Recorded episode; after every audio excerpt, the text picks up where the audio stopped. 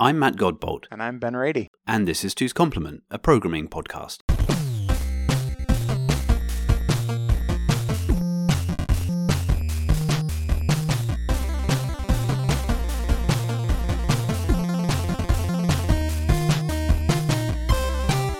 Hey Ben, Hey, Matt. so I was giving a presentation at work the other day to a bunch of new hires, and uh, one of the things that I asked them during the presentation is I show a bit of code, which is deliberately awful C code, just to sort of prove a point, and it's just a bit of string formatting. But I asked them, how long do you think this function will take to run? Just ballpark it, you know, order of magnitude. In fact, two orders of magnitude. Where do you think it'll be? And it's amazing that a room full of people, and there were some folks who are much more um, um, experienced in the room too, the range was absolutely astronomical from people saying hundreds of microseconds to people saying 10 15 20 milliseconds. You know there was kind of mm-hmm. you know it was we were sort of playing prices right rules you know who was mm-hmm. nearest without going over. And you know the, one person got it about right this particular bit of code was tens low tens of microseconds right even though it was mm-hmm. absolutely awful. And it, it struck me that we all don't really know how fast we don't really ha- internalize very well how fast computers are Oh, and yeah. what they're good at and what they're not good at. Even if we spend Right. most of our waking lives thinking about it, it still hits us with surprise. Right. I have to think about it like very. I have to like do the math on it. I have no intuition. Right. Like, Right. Looking at a piece of code, like it's just I have to like sit down and be like, okay, that's gonna be this and this is gonna be that, and I gotta probably look some things up on the internet. It's not intuitive at all to me. Absolutely. So, under you know, trying to get a handle of how fast a computer is Mhm. is is tough. I mean, I'm just, I'm in fact just thinking about it right now. Like one of the things that amuses me very much is when I plug my laptop into a docking station, like at work, Yeah. and there are these two giant monitors plugged in with you know 32-bit color per pixel however many you know 4k displays and i plugged the tiny thin little usb-c thing into my laptop and somehow miraculously that amount of data is flowing out of my computer continuously to drive these screens. And again like it boggles my mind how much it is. But if i sat down and did the math, it's probably fairly reasonable right? Well it has to be Yeah, because it works right, Right, yeah, and we're looking uh-huh. at each other right now and there's not a problem. Yeah. but developing intuition about these things is is tricky especially when computers are have surprising edge cases Yes. Yes. And it's really easy to be off by many orders of magnitude. exactly Yeah. exactly i mean how how fast is a modern pc like like let's say on the computer i'm on now it's like let's just say 3 gigahertz Mm-hmm. which means every tick of the clock is a third of a nanosecond and just Which putting that yeah Stupid fast. My golly, I, a third of a nanosecond. Now, I mean, you, you brought this up when we were talking about this before, but there's a nice way of thinking about what a nanosecond is. Yeah, yeah. So, so, so Grace Hopper, who is uh, obviously a, a famous woman in computing, has this great talk that she did many years ago, talking about explaining, I think, to generals why certain satellite communication wasn't going to be possible in the way that they were thinking about it. And she had a piece of wire that was, you know, she sort of called a nanosecond long, right? And that was like the amount of distance that light could travel in a nanosecond, and it was a little under a foot. I think like 11.8 inches, if I'm remembering correctly. And Yeah. She sort of held it up and be like, "This is a nanosecond, right? So your satellite is way up in space, many, many, many, many nanoseconds away, right? And that she was obviously talking about like communication, but it's like so u- useful to when I am trying to in, intuit, when I'm trying to sort of break out of the like I don't have an intuitive sense for how this works. I think back to that all the time of like you know about a foot is a nanosecond, Right. uh, and that is how fast light is moving. So if That's you're like doing something, The cosmic speed limit. Nothing can go faster than that. So exactly that gives you like the the baseline at least. Like this is if everything was perfect, that's Yeah. as fast as you could go. Exactly. And I will many times sort of envision that wire that's a foot long and sort of like twist it around into a small shape and, and project it onto the chip of like my, a CPU and be like, there's a wire that's in there that is a, like, as you say, a third of the length of a foot, right? So only a few inches. and that's how long it takes for the for the the light essentially Right. to move around in there. Now it's not actually exactly like that, but it's just sort of like my my intuition sort of clicks in a little better when I think about it. when you think, and I mean that obviously doesn't take into account the fact that electrons in wires go slower than light in a yeah. vacuum. Yes. That they're not just moving in a in a sensible way, although there's arguments Mm-hmm. about how the propagation of um, of of charge and um, uh, voltage really works. But there's Mm-hmm. there's a transistor that takes some time to to to flip state and all that kind of stuff. So that's all the kind of like the physical reasons Mm-hmm. why. But as you say, it gives you at least something you can stare Yeah. at and look at, and you look at like your arm from your elbow to your wrist and Yeah, go, "There's a nanosecond there." There, roughly Yeah. speaking. right. So, right. but first of all, what a nanosecond, right? I don't know. You know, as as engineers, we are probably more used to talking about time Mm-hmm. or or things that are nano scale, nano something or other. But to put it into perspective, right? Like a million, uh, sorry, a, a millisecond, which is like the sort of standard human. Wow, that's fast. Is Mm-hmm. Right. a thousandth of a second, and right, you know, you'll be hard pushed to um, do anything on a human scale that isn't in the tens of milliseconds. So the way that I think about this is like when I used to work in video games, we um, we always wanted to try and get things in under a frame, like the refresh of the TV screen that we were projecting to, which in the UK is 50 times a second. Over here, it's 60 times a second. So you need to re- completely recalculated the next uh, viewpoint, taking into account all of the AI, the the user's movement on the controls, anything else that's going on. You're playing music and all that kind of stuff, and you have to be repainting the screen completely from scratch every sixtieth of a second, which is roughly 16 and a bit milliseconds. Mm-hmm, mm-hmm. So that is sort of human scale time, right? And so when people were guessing would this string formatting routine take 20 or 30 milliseconds, even though it was egregiously bad, there's no way, well, never say no way. yeah. but it, it it's it wasn't as bad as an entire game repainting the screen. right. Right. That's not a reasonable comparison. But again, computers are surprising, so I'm not trying to call people out for this. This is just what it is. Yeah. So that's the millisecond. So then, if you go a thousand times smaller than a millisecond, you get microseconds, which is kind of a more typical performance level that you might measure things at. So, like when you're running non trivial slices of code, you might be measuring things in terms of microseconds because that's again, it's a sort of sensible um, domain for most things. Um, but we're way out below what humans can perceive at that point. And then a thousand times smaller than a microsecond is a nanosecond. And now we're into the domain that the computer itself is actually ticking along at. And so we're all that's just to kind of get our head round how many thousand times smaller than things that we know is uh, is a nanosecond. And you know the the idea that that um, we have something which is reliably running at three gigahertz and therefore a third of a nanosecond for every cl- clock tick. And not only is it doing one thing at a time, it's doing each CPU on your die is doing probably a, a, half dozen things in parallel. Plus, the, the chip itself has got many CPUs on it, and you just kind of get the idea of how much mind boggling performance there is on a tiny piece of sand in a plastic uh, wrapper, which Right, right. is just what it is, right? It's yeah.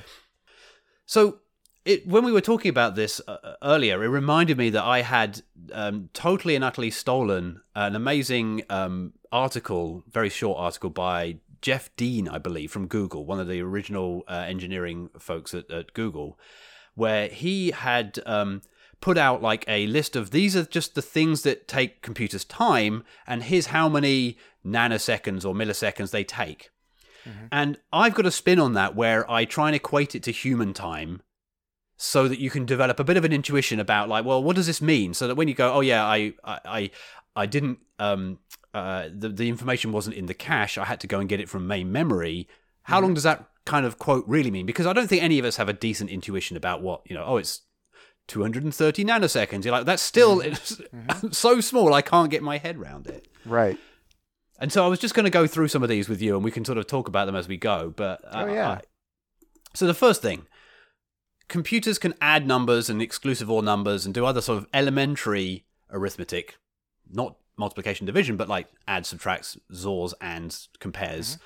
In usually in one cycle. Now there's a bit of pipelining going on here. I'm going to draw a line over that. But that means that like it takes one CPU cycle to add two numbers together, which is a third of a nanosecond. And that's Yeah. already bonkers. But let's use that as our baseline. Right. And then rather charitably, I'm going to say that a human adding, say, a few digit number together takes one second. Like, who's good at it, right? If you're good Right, at like right, mental right. arithmetic and I say, what's 392 plus 4,964, perhaps you can do that in your head in under a second, right? So that we're going to use that as our scale for the rest Yeah. of this conversation. And so So a third of a nanosecond equals of computer time equals one second of human time. of human time, exactly right. Yep. So then let's sort of move up the hierarchy of the kind of elementary operations that a computer is doing under the hood all the time. So mm-hmm. the next obvious thing is multiplying, right? Mm-hmm. It takes and again, I'm, this is hand waving completely, of course, because it's different for every revision of computer. It's different for different architectures and stuff. But let's on a, on the x86, such as I'm on right now, it's anywhere between four and six cycles to do a multiply of two numbers together. These are integers for what it's worth. Anyone who's really counting, and so that works out as 1.2 nanoseconds thereabouts 0.3 times 4 right? And in human time that's 4 seconds. And again now we're still in roughly the ballpark of that makes sense to me. I you know probably Yeah. faster than i could multiply numbers together but it's not a bad um, approximation. I'm sure there are folks who can do you know three or four digit multiplications in their head like like that. So 4 seconds. So Yep. What about division? So, what would be your, your instinct, your guesstimate of uh, how long it would take a human, and we'll work backwards, to do uh, a long division of two numbers? Uh, long division of two longs might take a while, but um, yeah. uh, you know, like if in, assuming that you don't have uh, the lookup table, yes. Right. you haven't got it basically like memorized, where it's like 100 divided by 10. Um, Right. Then I yeah I, you know many seconds like you're gonna maybe bust out some pencil and paper and Exactly. write it down like that yeah and it turns out that intuition is about right. So, um, computers can't divide in, uh, integers that much better than humans can. Actually, with a big fat caveat that the latest round of Intel machines have somehow made it go a lot faster. But at least when I first wrote these slides, and for most CPUs that I'm used to dealing with on a day to day basis, uh, integer division is anywhere between 30 and 100 cycles, which is a lot longer. So that's 10 to 33 nanoseconds, which in human time of this scale is 30 seconds to a minute and a half. So sounds mm. about right. You know, you're sketching on a bit of paper, and that's how long it's going to take you to divide things into. And again, the reason it's such a wide range actually on the computer side is that it does depend on the numbers you gave it. Unlike multiplication and mm. addition and stuff like that, where it just does 32 bits worth, it's worth noting that just like long division, once you kind of get to the end, you're like, well, there's nothing else to divide. Let's stop now. We might as well finish. We've got the answer now. There's no need to go through the other bit. So it, it varies. And um, again, that's something I like to point out to, to people who are to new to computers is unlike most of the other things in the chip, because the division takes up a load of space, there is usually only one divider per um, per CPU, and it's not pipelined. So some of the other things, although I'm saying it, ta- it takes four or five cycles, um, there can still be multiple multiplications going on at once. You can have, you know, three or four multiplications going on at once, each at a different stage of the multiplication. It's just that there are four or five stages that the multiply goes through before it comes out the other end. So it takes four cycles to get the answer.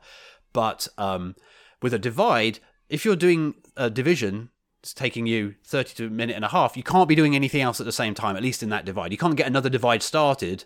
There's no way of breaking the work up. So um, the reason I bring that up is because everyone's favorite data structure is a hash map. And almost every hash map, at least naive implementations, use a modulus with how big the hash table is to find which slot. You know, you do your hash, Yeah. you get like some giant number, and you go, uh, mod 257. There's 257 entries in my in my hash table. Which slot am I going to look in? I will just mod, and that's a division, and it's long. It takes a while. You can only do one at a time. So, um, it's, so there are actually some trade-offs. Um, you'll see some hash tables will actually not use a modulus, or they deliberately use a power of two sized um, hash map table, bucket size, even though it doesn't give the best distribution of hashes, it's probably worth spending more cycles with a better hash function and then using an and to get you into your table than it is to rely on a divide because it takes a minute, a minute yeah, in human yeah, time. Yeah. Right. Yeah.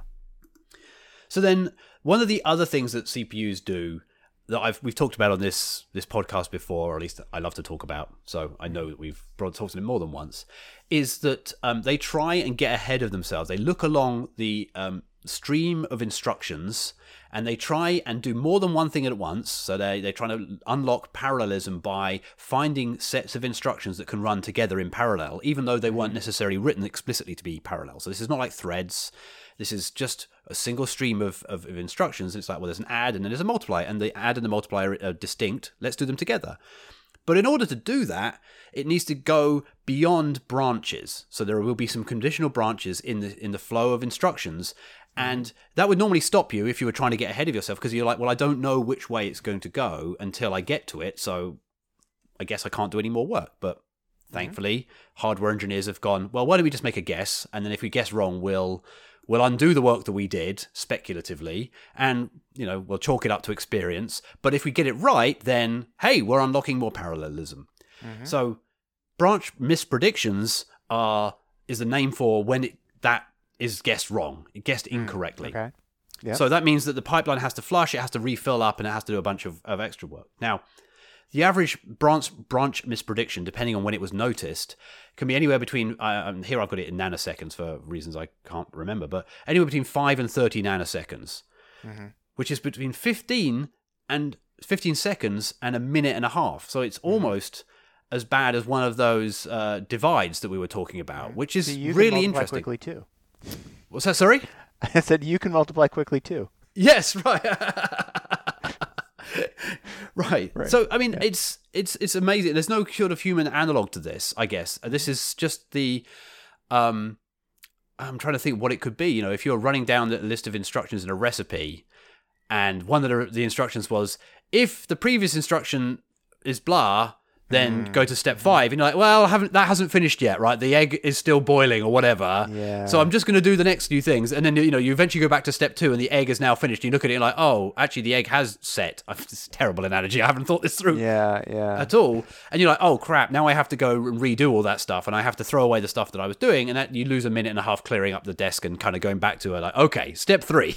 I mean how much human effort is wasted by trying to half-ass two things at the same time? Well there's mean, that too. probably a lot the, exactly. So yeah, maybe maybe yeah. it's a false uh, a false comparison. Although actually well, no, no, I was. I, I, I think was, it's a good comparison. Yeah. I was trying to cook two, So we um, we found a local uh, place that sells uh, pre ground and pre made little packs of spices for Indian food, which oh, is like yeah, my okay. favorite thing to cook. And I love mm-hmm. cooking it myself, but I'll always support somebody who's mm-hmm. um, got a new little business. So we went and saw and spoke to her or whatever. And so we, we bought every single one that she had. Mm-hmm. And then I was like, well, what are we going to do about this? Uh, well, I'm going to cook two recipes in parallel, which definitely had, exactly as you said, the sort of yeah. symptom of I was half-assing two things rather than whole-assing one thing. Yeah, right. it came right. out just fine, actually, and it was oh, delicious. But um, um, that's more like multi-threading for what it's worth, although there is only one CPU in this instance. yeah, that's a good point. So, what else do computers do that take time?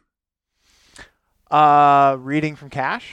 Exactly. Yes. Mm-hmm. So, well, reading from memory at all, right? You access yeah. variables all the time, right? You're right. Variable. It's either on the stack or it's on the heap or it's wherever, but it's in memory. Mm-hmm. Um, and so we know that memory is slow. We're told. Well, that's why we have these caches that are supposed to make it go faster. Mm-hmm. The average access to, uh, well, average, the an access to level one cache is about the fastest thing you can get. So this is the tiny, tiny cache that's nearest the CPU. It's usually about 32k, mm-hmm. which is you know, absolutely ridiculously small. Like uh, although you know my first computer only had 32k of memory, so uh, right. it's still quite big in that respect. But it mm-hmm. takes three cycles to read from L1, which is like three seconds in human terms, right? Mm-hmm. We've sort of said so. That seems that's a bit like the piece of notepaper that you're currently working on. Maybe this is a little bit slower than that. Yeah, you Ben's holding up a sheet of paper in front of him, right? If you yeah. just had to find an arbitrary bit in your flip book, flip notebook in front of you, mm-hmm. two or three seconds sounds about right. I mean, again, mm-hmm. slightly. So that's L1, and it's tiny. It's as small as a tiny notebook. Mm-hmm. If uh, L- L2, which is a, a, a bigger, further away cache. Now, if we were thinking like L1 is the size of a, a notebook, this is like a, a, a ring binder or a set of ring binders that you've got in a, on your shelving behind you. And, and so typical L2s are um, hundreds of K, you know, 512K, maybe a meg ish. Actually, I should check. I should check that. In fact, I'm going to check that by running the command on my computer now because I've actually forgotten, which is super embarrassing and I'd hate to get it wrong. Um, so my L2 cache is, oh, 18 meg it reckons, but I don't think that's right. All right. Well, anyway, it's megabytes of information mm-hmm. local to this individual CPU. I bet you that was the sum of them all. So yeah, I should probably. Anyway, so hundreds of K to low megabytes. Um, mm-hmm. that's 10 cycles away, which is 10 seconds away. That mm-hmm. seems a bit quick if it's ring binders on your shelf for me, but you know, maybe the analogy still stands. Level 3 is the final layer of the cache. That's the furthest away, and it's shared with all of the other CPUs. So this is a bit like, I guess, mm, mm-hmm. a bunch of folks sitting at desks and having like a, a centralized uh, library in of commonly used books in Yeah, between them uh-huh. all. Right. That's going to take you around about 40 cycles to get information. It, it varies there because it depends on whether it's in the part of the library that's actually physically close to you or not. That actually matters now. We're, we're into, and so that's 40 cycles, so 40 seconds. Again, now that seems a bit fast for a library in my analogy. Mm-hmm. But really, what we're coming getting to now is like, what happens if the cache system fails and you actually have to go out to the real memory? You know, the things you mm-hmm. literally slot into the motherboard when you're building your computer, and you have to actually get the data off of that. right. We're talking like 100 nanoseconds then, which is six minutes. Mm. So that's a mm-hmm. trip. That's a dri- that's a trip down on the elevator to the you know the archives to then find that one book you want to get out and then get back on the elevator back up to your road to then put it in the shared library. Mm-hmm, mm-hmm. Again, it's 120 nanoseconds, which sounds tiny, and it is tiny because we can't comprehend time scales that small. But yeah. in the working life of a computer that's adding numbers together as its like primary job, that's like twiddling your thumbs for a tea break. Right, I can make a cup of tea, a decent cup of tea in six and a half minutes. And that's what you're taking every time you miss your cache, which is why that kind of thing becomes really important when you are talking about really performant code. Um, just to sort of finish this off, then before we go into more general stuff, but like, um, if you're talking uh, about reading from peripherals, like the the real, genuine outside world, as opposed to things that are literally soldered uh, on your motherboard or, or very close to, um, reading something from an SSD, at least when I wrote these slides, which was a while ago, was you know 50 microseconds, which is like two days. Right. That's jumping orders of magnitude there. Yeah, we're off Yeah. now to ordering from Amazon and waiting for it to come through. Right, this Yeah. is that book we didn't have, and Amazon, uh, you know, it's, it's got Prime delivery and it'll be through tomorrow. Uh-huh. So that's you know when you're um, need to read something from from disk. Obviously, you try to make sure you have lots of things to read from disk, so you don't wait for any one particular piece. But if you're using an old school spinning disk and it's not in the right place and it has to seek to wherever your disk uh, your information is stored on the disk drive, we're talking milliseconds now. So there's another three orders of magnitude different from the microseconds. Um, so one to ten milliseconds on a good day, which is one to twelve months on this scale. So this is sending away to somewhere, you know, some some you know some obscure company that has to custom make the thing and then it comes through and it says you know 60 days business days for it to come through kind of feel to it right? That is what the kind of level we're talking about when you're reading from a regular old school hard disk. Right. Um, I, I was gonna say it's like this is like oh I need this book, but the problem is is it hasn't been written yet. right. Yeah that's more of that. I guess so. I mean yeah because even nowadays they can print stuff on demand right like i've got a couple of books on Yeah, my my yeah, shelf here right. that are on demand printed which Uh-huh. surprised me i like flicked through and i looked at the end and went wait a second it says it was printed what three days ago Huh? Yeah. Yeah. It's crazy well, how far things have come. So my, my analogy with books maybe is not exactly right. But so then if, we, if we're going to go from from disk drives, which are physically inside the chassis or chassis uh, of your computer, and we start talking about networking more generally, like the internet. Uh, if you ping your switch neighbor, that is the computer that is plugged adjacent to you in the switch that you're both plugged into, we're talking hundreds of microseconds, which is about a week. So it takes a week to get to the closest thing that's not your actual computer. Now, maybe obviously networking has gotten better since I wrote these things, and if you're using cool techniques, uh, I'm sure you can go faster than that. But like just as a, an order of magnitude thing, a week of time to go and get that thing from the network. Yeah. Yeah. So all of these things But sort of so point. much to- faster than the spinning disk, right? isn't that funny? Yeah, Yeah. it's actually faster as long as the computer you're talking to has the re- response in its own in its RAM. Then maybe Right. you can get the answer back quicker, which is you know used by things like Memcached and Redis as exactly for that reason. Mhm. If you uh, ping when I ping Google.com from my computer, it takes me just over a millisecond, which is a month and a half. So googling it is not the answer. Pinging the other side of the Atlantic back to my my home country, if I ping bbc.co.uk, it takes 90 milliseconds. So it's nine years. Uh, is is that? That's like going to Mars, right? if you want to get the information from the other side of the of the world, um, and then obviously the, the the far end of this this scale is like, well, it takes me five minutes to reboot my computer. So when someone says, "Can you not just turn it off and on again?" Uh, if I have to turn it on and off again, especially as this particular machine takes so darn long to go through its post, um, I've I've conservatively put that at five minutes, which is probably a bit high. But five minutes to turn your computer off and then it booting back up again, and then you remembering to come back and log in and all the kind of things that you have to do because you've wandered away to make make the cup Yeah. of tea. Um, Yeah. In human time, 32 millennia. So that is a civilization ending event in the CPU time. So just think of the computer, man. Every time. Destroying civilizations every time you turn it off and turn it back on again. Right. I oh mean, Oh my in a way, you are. I mean, so my first book where I learnt to program from, which I'm glad to say the the Usborne Book Company still exist, and they hmm. have recently like sent out PDFs or made PDFs of those original books, you know, from the late late 80s, early yeah, no, mid 80s available. They have little cartoony robot characters that are clambering around inside the CPU, and there's like pigeonholes everywhere, and they're climbing in and putting numbers in pigeonholes to sort of represent mm-hmm. writing numbers from memory. So a reboot in that world really is killing them all and starting again. So I mean, maybe it is, maybe it isn't such a, a, a wrong thing. I feel bad for them now. Those Don't poor. kill all the robots inside don't kill your the robots. that make it work.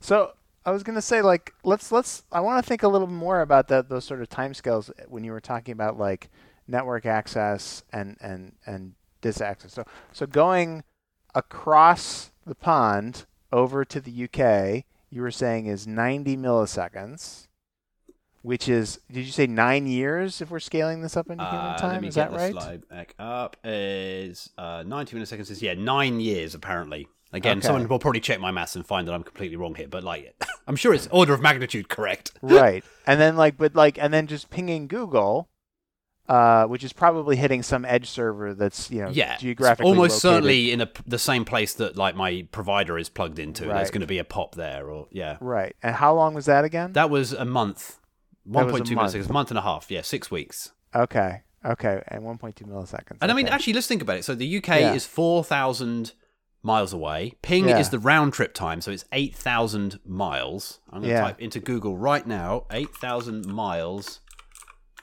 in feet. You can hear my appalling clicky keyboard. And it is, uh, oh God, 4.2 times 10 to the 7 feet. Uh, Is so that's 40? 4. Point, yeah. 2 million that's- or 4 4.2 million I'm going to do that. So that's the number of seconds. So we're going to divide it by. Uh, that's that many minutes. That's then that many hours. Okay, and then that many days. 335. Oh, whoops, that's not right. Uh, 488. So I don't know where I got nine. Well, I mean, I know the number was right from an actual measured point of view, but according to my appalling maths here, just the light going across um, takes uh, one point. Oh, hang on a second. One point three. Oh no, sorry. I've just been. I've completely balls this up, haven't I? Yes, I've got a, a several orders of magnitude that I need to work out first of all. um, uh, and I'm gonna. Yeah, what's that? One point three three. Uh. No, I've lost myself. This is daft. All right, I made a mistake in terms of that. So it's 4.2 times 10 to the 7 feet. Therefore, it's that many nanoseconds away. Mhm, okay, mhm. right. And then let me do that. Right, there we are. Gosh. So that's 1e9. So that's, yeah, okay. that was a much easier thing. I don't know where I was doing the years and whatever. Um, according to this, it would take 42 milliseconds with this stupid approximation of one foot is one nanosecond. 42 milliseconds to get there and back. So our Yeah, yeah. our time. So that, that's that's the, the absolute maximum time, right? Right. That the, the Yeah. minimum time, absolute minimum time it could possibly take. Gosh, we got Yeah. there in the end. Um, I'd like to pretend that I will edit this to make me sound intelligent, but I won't. so the world will be exposed to me being a fool Can and being unable to do elementary maths on uh, at uh, the start. I mean, so in yeah, fairness, there was some division in there, I think. So you know, it was. It did take me a minute and a half to get the right answer. yeah, But quite. but this is so that's interesting because I think one of the sort of more surprising things for me in the last few years uh, has been, and we have uh, run into this at work actually, the sort of emergence as the network as an incredibly fast device for data access, on par with sort of local storage mechanisms. Um, especially when you sort of design your network to facilitate that kind of thing. Because certainly, Right. you know, when I was when I was sort of ge- generally thinking about these sort of order of magnitude times many years ago, naturally you'd be like, oh, we want to avoid network access because it's going to be much slower. So you know, we're going to cache this locally on disk. And even back then, it was like probably a spinning disk, but that was still faster, right? And I feel like the the tables have uh, flipped a little bit. If you sort of uh, you know take that into account with your network storage and the design of the network storage, where that network storage can be on par, if not in some cases maybe even faster, um, than what you would be able to purchase for the same price uh, stored locally.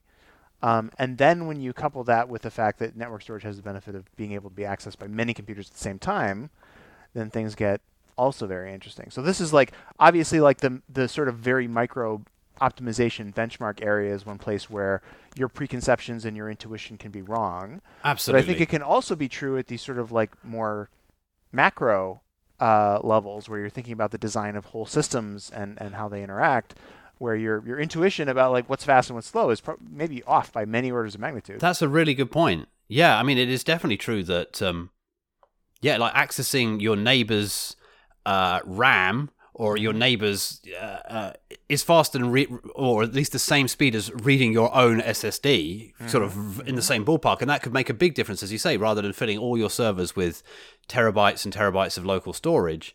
Then you know, being smart about using um, shared storage, where maybe the the, I mean, one one thing that we, that we glossed over in this, of course, is like that was reading from disk where it wasn't in the file system cache. So that's obviously a system level, operating system level cache. Everything's a cache, right? There's just caches mm-hmm. everywhere to make everything go Right. faster. Um, and so very often, if you've just written a file to disk and then you're just reading from it again, then you're not actually touching the spinning disk, uh, so you Right. get it from memory. And so there's that. But obviously, that blows up over after at, at some point if you will run out of memory or the, the cache gets flushed to disk and, and mm-hmm. new other things come in. Whereas in a shared storage environment, the cache could be on the shared node as well in RAM. Mm-hmm. And I think, you know, we certain devices that we've got access to have layers in themselves of, well, this stuff is all in fast RAM, this stuff is all in SSD, and it's all backed finally with actual big old fat spinning disks that can write the sort of journal of record for for, for, for forever storage. Mm-hmm. And so the layers go through that. But it means that most of the time in a shared environment, it's probably faster to just keep asking for it off the network, have it mm-hmm. streamed to you, than it is to try and store it on your local disk and then get it back later.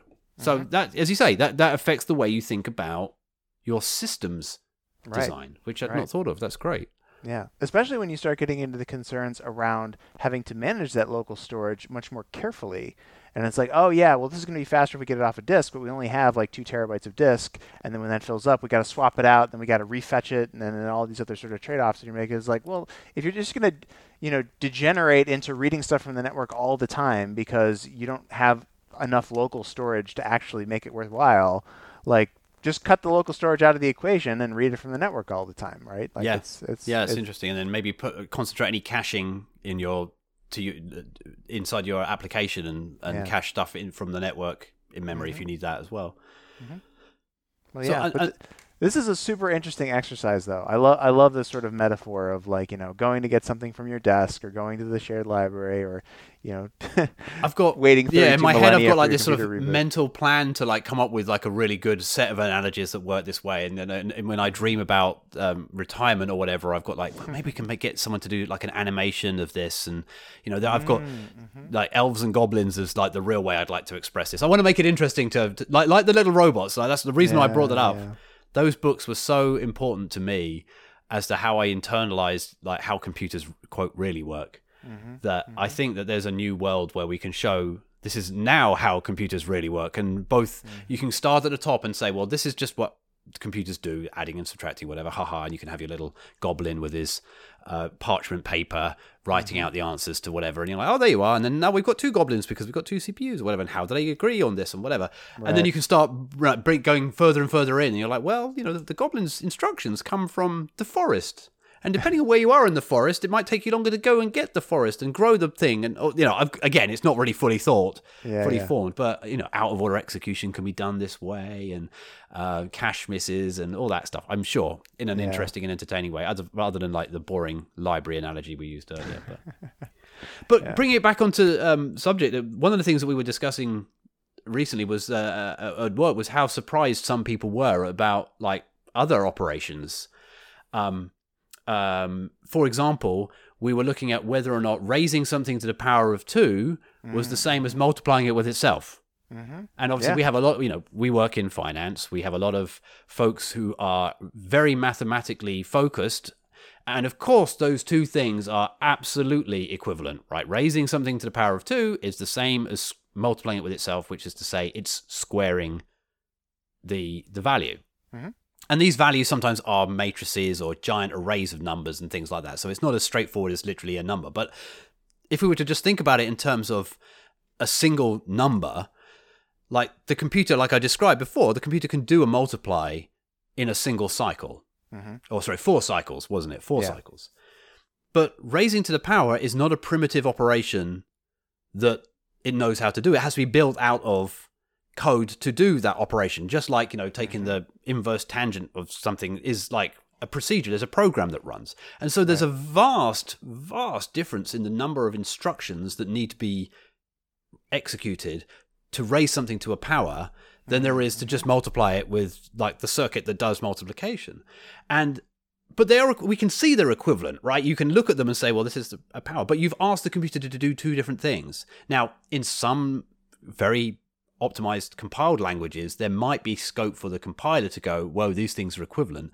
But typically, um, something that is so high level in terms of what the compiler sees that like it's a call to a function to raise something to a power, and unless it has special knowledge that this is this this is really what a power is, um, it doesn't know that it could be replaced with with uh, multiplying by itself. Right. And so that that was surprising to some folks, but uh, you know, um, I guess not to me. I'm like looking at it, going like, "Gosh, that's a very different operation that you're asking it to do. That they're functionally equivalent." Yeah, I mean, there's a there's a lot of things with the intersection of computers and mathematics, where the computer and and the pure math don't really agree at all. I mean, you know, obviously floating point operations are an example of that. well, there's right? that too. Yeah. Um, you know, uh, and we can go into that. But I feel like there's a lot of these kinds of areas where it's like, if you're looking at things from a purely mathematical standpoint, um, it's it's different when you map it into computation, right? Um, and it's like sometimes a limit of like the way that computers are actually implemented now and the technology that we have. But I think there's also some I could be wrong about this, but I feel like there's some things that are just like, no, no, no. This has nothing to do with the way that we tricked uh, little bits of sand into thinking. This is just like a fundamental limitation of computation, right? Like Mhm. you just can't do this in the same way that you can do it mathematically because the physical world just doesn't work that way. I'm trying to think of a good example of that though. And I was going to ask you, but I, I was I thinking myself now what there else there could be. I don't know. Maybe I'm making stuff up. But yeah, I feel like I want to think about that. now But- we go quiet thinking about stuff, and like, this is not a good. This is not good podcast material. When we're Yeah. both staring at each other like with our fingers on our chins, going, "Hmm." Yeah, this is like we're nerd sniping each other with this. That's but um, but yeah, I mean, those things are, are they can be they can be very surprising. They can be very surprising. Right, and I think in, in our in our case as well, um, my my teeth. In fact, my my sort of speaking career is based on the you know website that bears my name. Um, and the kind of cool things that compilers can do. And that's what really gets me excited. And so uh, my intuition is based around what compilers are able to do. What compilers often can do is to do exactly the kind of transformations that you might reasonably think, like seeing not maybe not specifically power, but things like that. Hey, look, you're doing this this sequence of operations. There there is a faster way of expressing them that has the exact same semantics and meaning to the CPU. So I'm going to do some work to to to change it for you. And so you often you don't have to worry about these things as a program, which is great, right? I mean, that's mm-hmm. ideally you want to be able to express your intent at the the highest level where you can achieve your goals. That seems to be a reasonable thing to want. Um, but in in interpreted language, like Python, like this was this particular thing was in Python, Mm-hmm. There isn't an opportunity to to have that sort of high level view and kind of go, oh, I noticed that you're always doing these two things together, or I can prove that this is a constant on this side, and therefore I can do something different from what you said. That transformation is not really part of it. Now, that's not to say that there isn't some clever code somewhere deep, deep, deep down in NumPy that's kind of doing a comparison and go, oh, this is raising to the power of two. Let's just multiply it. But if it is doing it, I was on. It doesn't seem to be helping in the particular case I was looking at. Mm-hmm similarly, you know, like square roots again, um, you know, raising to the power of a half, and and at what point, if you say, well, there's there's twelve or thirteen different um, possibilities, maybe for this, maybe if you're raising to the power of you know eight, that's the same as multiplying by itself and then squaring the square, and then squaring the square or whatever. You know, there's there's a there are algorithms, there are known algorithms for doing raising to high powers for mm. things like mm. encryption actually, because a lot of the stuff that you do is raising to high powers and then taking the modulus with a big mm-hmm. prime and all that kind of nonsense. Um, and so to raise to, raise to a high power, you actually devolve the number that you're raising it to into the binary representation, then and you keep squaring and adding and squaring and multiplying. Sorry, squaring and multiplying with either the thing you just squared or with the original value again to kind of get you up in log mm. two steps, which is all cool. But if you were to generally apply that all the time, um, it takes probably more time to work out the best way to do that than it would do to just have done it the long way. So it's only when you have a compiler that can say, well, look, I'm going to do this the once now, right? You poor uh, program writer, uh, you get to suffer this time while I compile, but then everyone at runtime right. benefits from the fact that I saw that this was actually this particular kind of multiplication, and in fact, I can replace your multiplication with shifts and adds or whatever. You know, there is all that kind mm-hmm. of stuff. So, so maybe there is a bit of um, a bias in my ex- my recent experience because of it being an interpreted language, which obviously has its own trade offs. And one of them is that you can write it really quickly, and another one is that maybe you can um, make a lot of cups of tea while it's doing its work. right, right. S- saving saving on uh, the writing time at the expense of the running time and the right. coffee and tea o- making time. Often that's the right trade off, right? Yeah. You know, that's I mean, certainly if you want to write a little command line tool, then you want to be writing something which is mm-hmm. quick and easy and not necessarily hard to mm-hmm. write. And so there's always trade offs. Yeah. All right. Well, this has been a really fun adventure from like the, you know, third of a Grace Hopper wire. Yes. All the way up to uh, rebooting your computer taking 32 millennia uh, and, and all the various effects of, of those, that vast difference in, in time. So I feel like I have a much better understanding of uh, how time works and how computers work, uh, just from just from going through this. Absolutely, and I'm going to leave on the uh, a, a, tweet that I saw from a friend recently, or not a tweet. He was a, a, a, conference talk that he did, and then halfway through he said, "The first rule of profiling is that you are wrong," and I think that that's the intuition that everyone should take away from this. Yes, is that you're always wrong. Uh huh. Start with that, and you uh, you'll probably wind up in a better place. Yeah. Exactly. Cool. All right, my friend. Well, all right. Until next time. Until next time.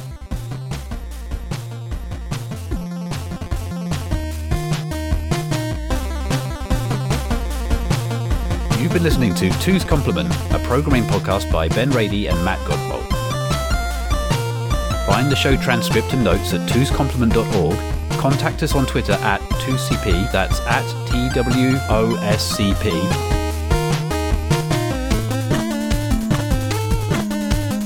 Theme music by Inverse Phase, inversephase.com.